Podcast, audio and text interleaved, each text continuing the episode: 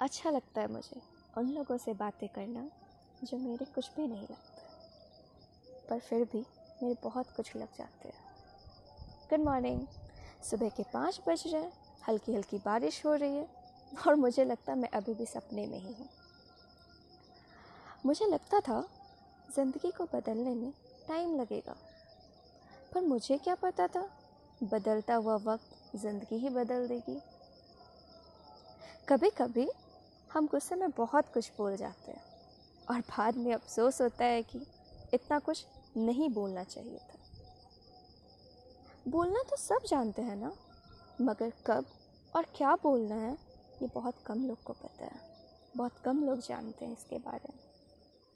इसलिए मैंने कुछ लिखा है कभी कभी कभी कभी कभी कभी शाम सोनी क्यों लगती है? ज़िंदगी यूँ अजीब क्यों लगती है? कुछ पल सब अच्छा लगता है, पल भर में सब उजरा उजरा क्यों लगता है? कभी कभी दिल क्यों बेबस क्यों हो जाता है? ना कोई अपना, ना कोई बेगाना लगता है। कभी कभी ये महफिल पढ़ाई क्यों लगती है? ये लोग, ये सारे अजनबी क्यों लगते हैं? कभी कभी दिल मस्त समुंदर सा लगता है। कभी कभी हर्षो उल्लास का नज़ारा होता है। कभी कभी ये वजूद ही बेगाना सा लगता है और कभी कभी हर बेगाना पराया लगता है और कभी कभी अपना ही बेगाना लगता है।